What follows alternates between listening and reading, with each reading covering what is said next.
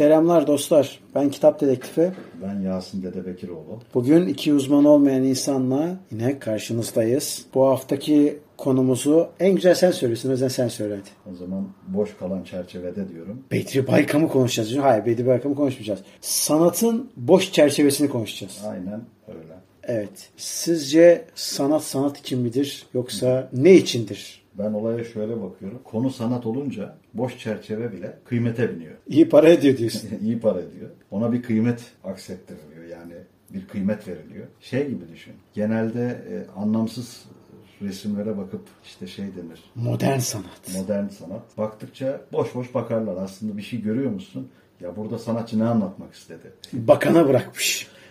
Yani boş çerçeveye bile para vererek orada bir şey anlattığını iddia edebilir. Belki de bir tepki şeyiydi bilmiyorum. Yani hani şu da olabilir. Protesto etmek adına. O zamanki kıymeti ne kadar satılmıştı? 2 milyon muydu? 3 milyon? Belki de daha da fazla. Dolar üzerinden miydi? TL miydi? Hatırlayamadım Yok çok anda. ciddi bir rakam vardı. Murat Haberler Bey falan bayağı şey olmuştu. yani. Murat Bey zannederim hani evinde çok miktarda bakiye mevcut olduğu için öyle bir Evet, şey yapmış olabilir, olabilir. olabilir. Son günlerde bir de bu protesto olayları arttı. Mesela Mona Lisa tablosuna pasta fırlattı bir arkadaş. Evet onu Dali'nin bıyıklarında anlattık. Şeyle uçan salyangozla Evet beraber. siz o konuyu konuştunuz orada. Evet. Yani aslında birbirine de benzeyen şeyler. Yani bir tarafta boş bir çerçeveye para veriliyor. Bir tarafta ise Can'ın tabloya pasta atılıyor. Evet, evet. Yani buradan meselenin acaba protesto mu yoksa parayı bastıran her şeyi alır muhabbeti mi? Onu bilmiyorum tabii. Mesela şey de vardı bu sanatla alakalı olarak. Ee, ama galiba bunu bağış olarak yapıyordu da şey sırasında açık arttırma sırasında resim kendi kendini imha ediyor. Öyle bir şey yapmışlardı mesela. Hatırlıyor musun onu bilmiyorum. Sanki böyle buna benzer bir şey görmüştüm. Londra'da kendi kendine böyle koyuyor şeye. Fotoğraf var. Resimleri işte şey yapıyorsun açık arttırmalı fiyatlar artmaya başlıyor falan böyle. En yüksek para veren olduğu zaman e, moderatör oradan düğmeye basıyor ve resim kendi kendini imha ediyor. Ya ve ama sen bunu biliyorsun yani bilerek yapıyorsun. Falan ve ressam da o sırada kim olduğu belli değil. Ya en azından muhtemelen tabii açık arttırma firması biliyordur da şeyler bilmiyor. Katılanlar bilmiyor. Halen kim olduğu bilinmiyor. Ama o sırada gözlemci olarak orada bulunuyor falan böyle. Yani evet mesela bu tamam senin benim ya da sanata, kültüre yakın insanların belli bir kısmın anlayabileceği şeyler oluyor genelde. Yok vallahi ben anlamıyorum. Ve şu anlamda söylüyorum. Örneğin işte sanat için soyundum. Protesto adına soyundum. Bir şeyi protesto ediyorum, soyundum. Şimdi tamam bu soyunmayı biz ne diye değerlendiriyoruz? Diyoruz ki Femen grubundanız diye. Hayır ya, değiliz. ya veganlığı ya şeyi ya hayvan haklarını biz bunu algılıyoruz. Ama çoğu toplumda ya da toplumun belli kesimlerinde hep şey algılanıyor. Çıplaklık, cinsel bir obje. Yani kadını metalaştırma. Evet. Başka bir anlam ifade etmiyor onlar için çünkü. Kadın onlar için sadece bir sevişme aracı. Başka bir şey değil. Evet. Ee, o yüzden hani burada e, yapılan şeyin de nasıl yapıldığı çok önemli. Kimleri etkilediği. Ya örneğin şey vardı. Sanat için bir protesto yapıp kadının bir tanesi 1970'lerde Şu duruyordu sadece. Onu sadece duruyordu. Kadının elbiselerini yırttılar. Evet. Üstünü şey yaptılar. Tacizler parça- vardı. Tacizler, macizler ama orada insanların nasıl birbirlerine benzediği, bir insanın bir şeyi başlattığı zaman Aa, bu yaptı ben de yapayım. Yani bu şeye benziyor. Herkes sokağa çöp atıyor. Ya herkes atıyor zaten ben de atayım. Gibi Tabii, bir şey tabii, oluyor tabii, yani. tabii. Biraz da böyle argoda söyleyeceğim ama yapacak bir şey yok bu durum böyle. Sürü psikolojisi Ee, evet. mantığıyla Evet. yapıyorlar yani. Ya şimdi her şey madem hani sanat bu anlamda zor bir şey, kazanımı zor bir şey. Avrupa ülkelerinde de eksiler de var, artılar da var. Çoğu Avrupa ülkesi veya e, Amerika'yı bu işin içine çok katamıyorum. Belki daha farklı bir şeyi vardır yapısı. Avrupa ülkelerinde hep bir sanata, hep tarihi esere, hep arkeolojiye hep bir sahip çıkma. Belki de haddinden fazla sahip çıkma durumu var. Evet mesela Anadolu'dan çaldıklarını Evet. Londra'da sergilemek gibi haddinden fazla bir sevgi var.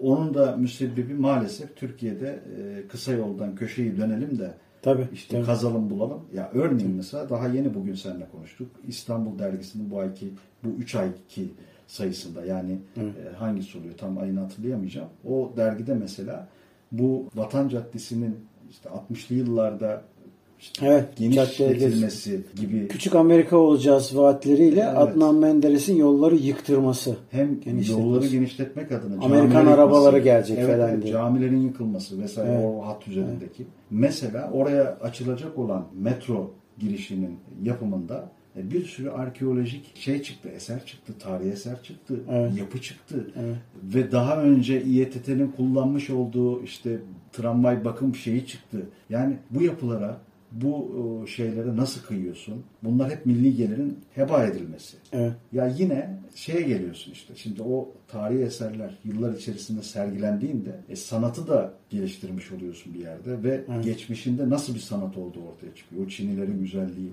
işte yapılan e, su testilerinin şekilleri, boyaları. Şimdi burada bir dipnot geçmek istiyorum şundan dolayı. Başka bir konu gibi gözükecek ama aslında konunun bağlantılı. Mesela insanlar şey diye düşünebilir. E kardeşim öyle diyorsunuz da var olan yolu genişletmediğimiz zaman dolayısıyla binaları yıkmadığımız zaman ormanı yemek zorunda kalıyoruz. E ormanı yiyince de diyorsunuz ki vay efendim niye ormanı yediniz? E sığmıyoruz nüfus artıyor falan. E kardeşim zaten konu da şu. Şehrin kendisinde bir suç yok. Suç insanda. Neden? Üretimi düzgün planladığın zaman başka bir şehirde ya daha doğrusu her şehirde bir üretim haneler diyeyim. Bazen fabrika olur, bazen atölye olur. Bunları kurduğun zaman dolayısıyla yoğun bir göç akışı olmaz. Sadece keyif için insanlar gelir, şehirleri ziyaret eder ve gider. Peki keyif için nereye gelir? İşte senin söylediğin az önceki tarihi yerlere gelir. Oralara bak. E, her şehirde de bunun olduğunu söyleyince alın buyurun sorun da çözülmüş oldu. Yani şu anda bizim oturduğumuz bu muhitte de ki bunu daha önce de dile getirdik. Yapılaşmanın bozukluğu, mimarinin bozukluğu, kentin öz yapısının bozulması. Ya örneğin işte babam sınıfı uyanıyor ya da sınıfta kaldı. Ahmet'in mezun olduğu bölüm. Örneğin orada Çekmeköy'ü ilkokulu var.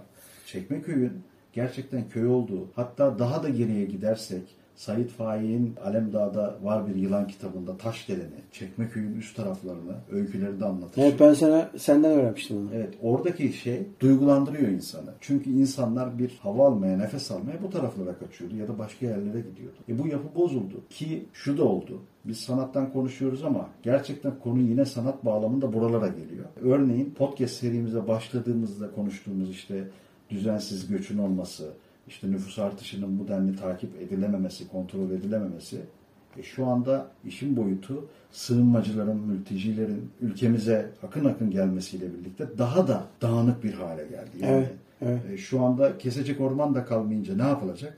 Ben çok merak ediyorum. Ya biz yerimizden olacağız. Tabii, E, tabii. Yani ya başka bir şey olacak. Yani burada 40-50 senesini geçirmiş insanlar, kurulu bir düzeni olan insanların başkaları tarafından gelip rahatsızlık duyarak buradan gitmeleri ne kadar kötü bir şey. Tabii. tabii. Ama şu anlamda dediğim gibi fabrikalar, işte faaliyet alanları geniş, iş yerleri açılırsa Türkiye'nin başka şehirlerinde e, insanlar geriye gidecektir. Çünkü oradaki öz vatanında, öz toprağında daha rahat edecek. Tabii canım ki hiç kimse memnun değil ki şeyde sıkışık tepişik evde yaşamaktan ya da ne bileyim bilmediği bir yerde durmak ya muhakkak kalan olur tabii ki olur ama yani bu yüzde yüz böyledir diye bir şey yok yani aksine yani mübalağası söylüyorum ki istatistikler ortadadır geçmişte Türkiye açısından olmasa bile e, dünyanın başka yerlerinde planlı ekonomiye geçildiği zaman burada ısrarla söylüyorum bir sosyalizmden vesaireden bahsetmiyorum. Bir ideoloji ayırt etmeksizin. Hatta geçen gün söyledi İlber Ortaylı. Kafa TV'de çıktığı zaman söylüyordu yani. E, Planlı ki ben ondan duymadan önce de söylüyordum yani.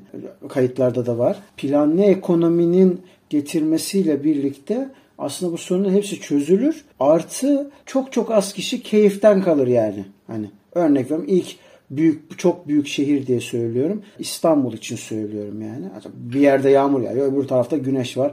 Bir iki yerde kar yağıyor, diğer yerde bahar havası falan. Yüz ölçümünün büyüklüğü. Evet evet evet aynen öyle aynen öyle. Dolayısıyla da böyle bir ortam var falan ve bu bence planlı ekonomiyle çok rahat bir biçimde çözülür ve planlamada buna göre bir de üstüne sos olarak da nüfus planlamasını yaptığın zaman bu bu şehre girmeyeceğim falan değil. Bayağı bildiğiniz 3 çocuk değil de insanlar doğum kontrol sistemleriyle hani tırnak içerisinde gerektiği kadar hani sağlığımız için ya da soyumuzun devamı için ne kadar istiyorsa. Yani bir Covid oldu, durumu gördük. Vaziyet ne kadar kötü bir hal aldı. E, hastanelerin halini gördük yani. Yani İstanbul metropolü çok Bence var olan nüfus yeterli zaten. Daha fazla ne gerek var yani yani gerçekten. nüfus artışı plansız ekonomi yüzünden biraz da tetikleniyor. Tabii tabii tabii. E, rızkını verir Allah.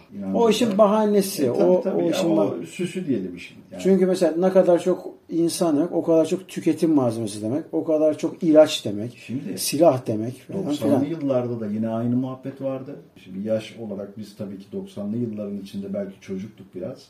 Ama e, yine tarihi iyi okursan her şeyi görüyorsun. 80'li yıllarda da bu sorun konuşuluyordu. 70'li yıllarda. Ama hala daha bu kadar zaman geçmesine rağmen bir mülteci yasası, adam akıllı bir mülteci yönetmeliği yok Türkiye'de.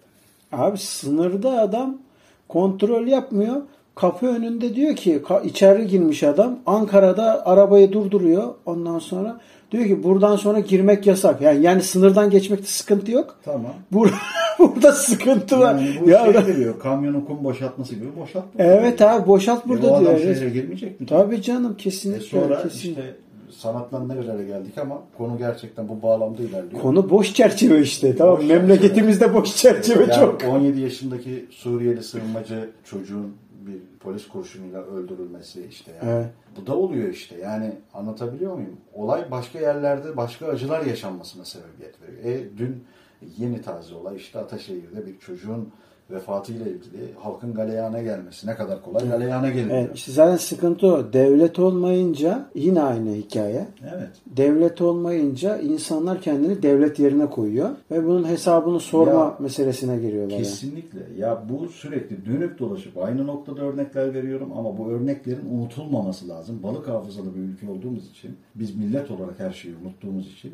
yani Antalya'da çıkan orman yangınlarında halkın eline silah alıp yol kesmesi, işte bunlar şöyle terör örgütü, şöyle bir şey, insanları etiketlemesi, e, suratını esmer gördüğü adamı pataklaması, e, bunlar yangın çıkardı bilmem ne. Zaten sosyal medya gırla bir taraftan. Öyle öyle öyle. Yani E abi bunlar işte şeyin yansıması AVM'de ben esmerim diye yolda bana bombacı muamelesi yapmaları mesela. Bunlar ya evet evet evet. Şey yani. Ya çantanıza bakabilir miyim? Ya tamam. Bana bakıyorsun. Abla geçerken bakıyorsun. Arkadaki sarıya bakmıyorsun affedersin de esmere mi bakıyorsun yani? Bu Ya nasıl bir ortam? Böyle de bir şey konuştuğun zaman ya Irkçısın. ırkçı, faşist. Bana ırkçılık yapıyor kardeşim Tabii, yani. Ben bunu teşhir edince bir, bir şey mi oluyor? Sıkıntı mı oluyor yani? Sana bana faşist diyorlar onlar. Öyle yani. O yüzden Bununla ilgili geçmişe dayalı bir şey yapılsa ki birçok insan şey vardı. Bu soy ağacı uygulaması çıktığında evet. e, herkes böyle milliyetçi ruhla her şeyi anlatırken ne Evet. bileyim böyle ben şöyleyim, böyleyim, böyle milletçiyim. Soy ağacına bir bakıyor. Kökende Ermeni çıkıyor. Örnek veriyorum yani. Evet evet. E, Adam kendini kesecek duruma gelmiş. Nasıl lan ben Ermeniyim? Hani soyumda Ermeni varmış falan. Evet. Halbuki insan insandır. Bu kadar basit. Ya bir de Anadolu'da yaşıyorsun abi. Ne farklı olması bence şey yani. Yani olmaması E, şaşırtıcı. E, şaş- evet evet evet Yani onu olmaması Evet, şaşırtıcı. evet, evet. Yani olmasında da bir beis yok. İnsan insandır abi. E tabi canım tabi. Ya ben neler gördüm yani. Yani o işte sanat mevzusunda da aynı şey geçerli. İnsanlar sanatı nasıl algıladıklarıyla alakalı problem Evet. yaşıyorlar zaten. Evet. Yani ama yine de bana şey gelmiyor. Boş çerçevenin sanat arada- olarak pazarlanması biraz garip. Yani böyle bir hikaye vardı. Kim biri anlattı. Belki de şey anlatmıştır. Can Yılmaz anlatmıştır. Adam oturmuş böyle şey satıyormuş. Demiş ki ben demiş buradaki görünmez heykeli satıyorum. Tamam abi heykel görünmüyor. Peki nereye koyacağız bunu? Nereye istersen. Kral Çıplak'ın hikayesinin baş kısmı gibi. Değil mi? Hani var ya he, böyle yapacağım diyor sana kıyafeti böyle dikeceğim şöyle dikeceğim. Kumaş görünmez ama diyor sadece diyor senin gibi olanlar görür. Bir de gerçekten Türkiye'de evet ücretsiz bir e, şekilde sanat takip edilebilir bir noktaya kadar. Ama bir noktadan sonra sanatın belli yapılarına, belli kollarına maddi kaygılardan erişemiyorsun yani. Ya Öyle mesela bir şey var vardı. Yani. Refik Anadolu'nun yayınını yaptığım zaman hani gitmiştim ya bu meşhur Evet. sergisinin Dolapdere tarafında bir yerdeydi Aynen. yani. Girişindeydi. Ona gittiğimde mesela bayağı kuyruk var vesaire. Ondan sonra kuyruktan ayrılanların ağzında tek bir söz abi. Zaten ücretsiz olmasaydı bu kadar sıra olmazdı. Ya babacım Ücretsiz neden olmaz. ücretli olsun ki zaten? Yani ücretsiz olsaydı şey ücretli olsaydı sen o sırada olmazdın. Yani Öyle ne, bir var. bir, bir de yani neden ücretli olsun ki? Neden yani?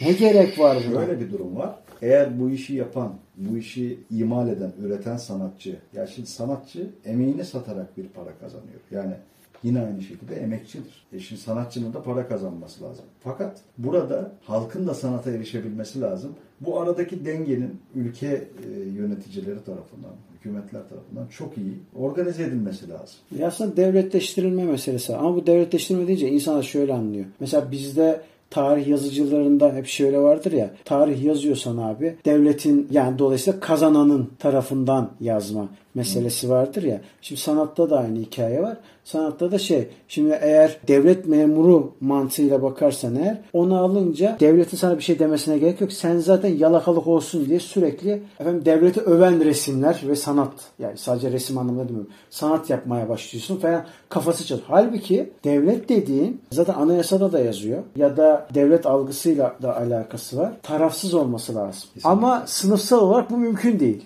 Şu diyeceksin ki so- yok şu anla alakası yok. Yani 21. yüzyıldayız. Evet yani e, şey anlamında dünyanın hiçbir yerindeki devlet tarafsız diye bir şey yok. Çünkü devlet kapitalizmin onun şeyidir. Silahlı koruma aygıtıdır, güvencesidir. Sermayeye der ki ben seni koruyacağım. Kitaplarda bu yazar herhalde. Evet yani her zaman yazar yani. Dolayısıyla da bu tarafsız diye bir şey yok. Sadece tarafsızmış gibi Mış gibi. takılır.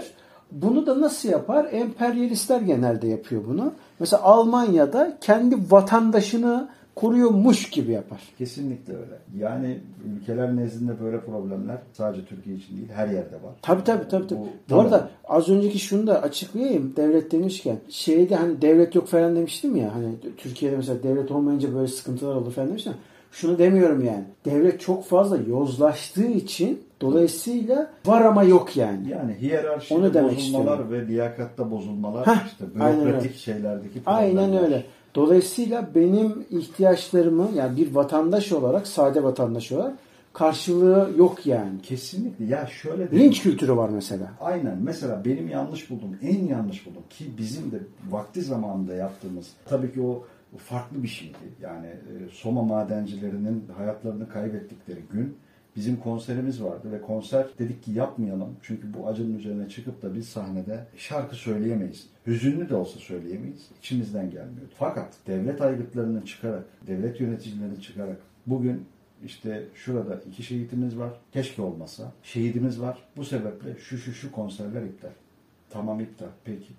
E o zaman biz de çalışmayalım. İşçi de çalışmasın. Şehit var. İETT şoförü ya da otobüs şoförü de hareket etmesin. Her şey dursun. Müzik zaten şey midir yani? Hani daha önce sana konuşmuştuk defalarca bunu da. Müzik sadece abi çiftetelle oyun eğlence midir yani? Yani, müziğin müzik bir sanatın formudur ve bununla ilgili resmen dalga unsuru haline gelmiş. Abi bunu yasağa koyan o her hangi vekilse ya da bakansa onun doğduğu topraklar ya da yaşadığı topraklardaki ondan sonra yine aynı örneği vereceğim. Geçen podcast'te de söylemiştim yine söylüyorum. Anadolu'nun kayıp şarkılarına baksınlar abi. Ya Ona hem- en bilindik Hem şey. böyle inançlı insanlara söylüyorum. Kur'an-ı Kerim melodik bir şekilde okunuyor. Evet. Burada bir name var. Evet, evet. Gırtlaktan Abi okunuyor. ezan da öyledir. Ezan, Beş tane makamı var yani. Evet, sabah makamı var. Hatta bayram makamı falan var daha da fazla. Yani, Yani bu sabah gün- günlük vardı. işinde okuduğumuz beş tane. Tabii tabii tabii. Yani şunu demiyorum. İnsanlar ne yazık ki müziği ya şimdi şöyle bir şey var. O iki e, insanın vefat ettiği gün, şehit olduğu gün sen konser yasaklıyorsun. Konserini yasakladığın insanlar bakıyorsun emekçi yıllarca okulunu okumuşlar, konservatuvarıydı, şuydu, buydu. Bu işten gerçekten ruhen hem kendileri besleniyor hem insanları besleyecek bir şey. Yani tutup da adam orada Tanrı'ya Allah'a şirk koşmuyor. Ama bakıyorum Ankara'da pavyonda o gece sahne var. Millet rakı masasının üstünde keyif yapabiliyor. Ama devlet olarak sen şey yapmıyorsun. Bu aynı geçmiş zamanda genel evleri işletilmesiyle ilgili Evet. e, verilen kararlara Çünkü benziyor. o zaman da şunu söylüyorsun. E o zaman yozlaşmayı da az önce dedim ya devlet neden hem var hem yok? Çünkü yozlaşma var. O zaman bu yozlaşmanın sebebi de sensin. O zaman öyle dersin yani. Yani İpin o anlaşılıyor. oraya Oraya, bağlamış. oraya bağlanıyor. Başka bir bunun açıklaması Ya yok yani. burada tabii ki şu algılanmasın yani burada bir saygısızlık şeyi değil. Ya sanatçı der ki ya ben bu akşam kazanmak istemiyorum. Bu konseri iptal edelim. Hani benim yüreğim el vermiyor çıkmaya. Bu başka bir şey. Ama Evet. bankada çalışan çalışıyor. Şeyde çalışan çalışıyor. Tersanede çalışanı çalıştırıyorsun. Hatta vardiyaya bırakıyorsun. Kardeşim e, bu adam da emekçi. Bir tek sanatçı çıkıp şarkı söylemiyor ki orada. Orada sahneye e- ekmek su taşıyan adam da para kazanıyor. Orada o ses tesisatını kuran da kazanıyor. İşte ne bileyim piyanistin piyanosunu taşıyan kargocu da para kazanıyor. E sen insanlara eziyet ediyorsun bir noktada. Evet. Ve bu mutsuzluk halka sirayet ediyor. Yani olay yine dönüyor dolaşıyor boş çerçeve oluyor yani. Evet boş çerçeve. Kesinlikle boş çerçeve yani. Bedir abi neler yaptın sen Bedir abi? Aslında Bedri Baykam burada güzel bir yere nokta atışı parmak basmış yani. Ben diyor aslında diyor boş çerçeve ne baktığına bağlı olarak diyor yorumluyorum diyor. Yani diyor boş yere bakarsan diyor boş görürsün. Onun haricinde diyor bakarsan diyor kendini görürsün diyor. Vay arkadaş dedim o sırada. Sanattan o kadar anlamıyormuşum ki bizim çerçeveci İsmet abi de demek ki bu noktada nasıl felsefi bir derinlikle bakıyormuş olaylara. Yani ve bu podcast'in hadi bunu yapalım dememizin de büyük sebeplerinden biri ben duvara bir çerçeve aldım. Gerçekten o gün boştu yani. İçinde bir şey koymamıştım henüz. Arkadaşla yayını çekerken bak dedim bunu da Bedri Baykam'dan aldım diye gösterince ortalık tabii ki koptu gitti. Bayram yerine döndü yani. Bayram yerine döndü. Ve dedik ki biz bunun podcast'ini yapalım abi. Evet. Evet. Sanata bakış açımızı da açıkladığımıza göre E, tabii ki. Bak mesela ben şu görmüş olduğum viski şişesinden bir sanat yaptım. İçerisine ampul koydum. Yani bu arada boştan bahsediyor yani. yani biz Boş bir viski. içici değiliz biz kardeşler. Yiyeceğiz falan diyormuş. İçiyiz biz. İçici değiliz. Evet. Aynen öyle. Bu sanat mıdır? Sanattır bence. E, Sanattır tabii canım. Bak. Sanat şey kendini en iyi ifade ettiğin yöntemdir. Ben diyormuşum saçma sapan bir yorum yapıyormuşum. Evet. İlker, İlker Çelikli gibi konuştum valla. Evet. İşte böyle dostlar. O zaman haftaya yeni bölümlerde görüşmek üzere. Kendinize yeni bir konu, yeni bölüm.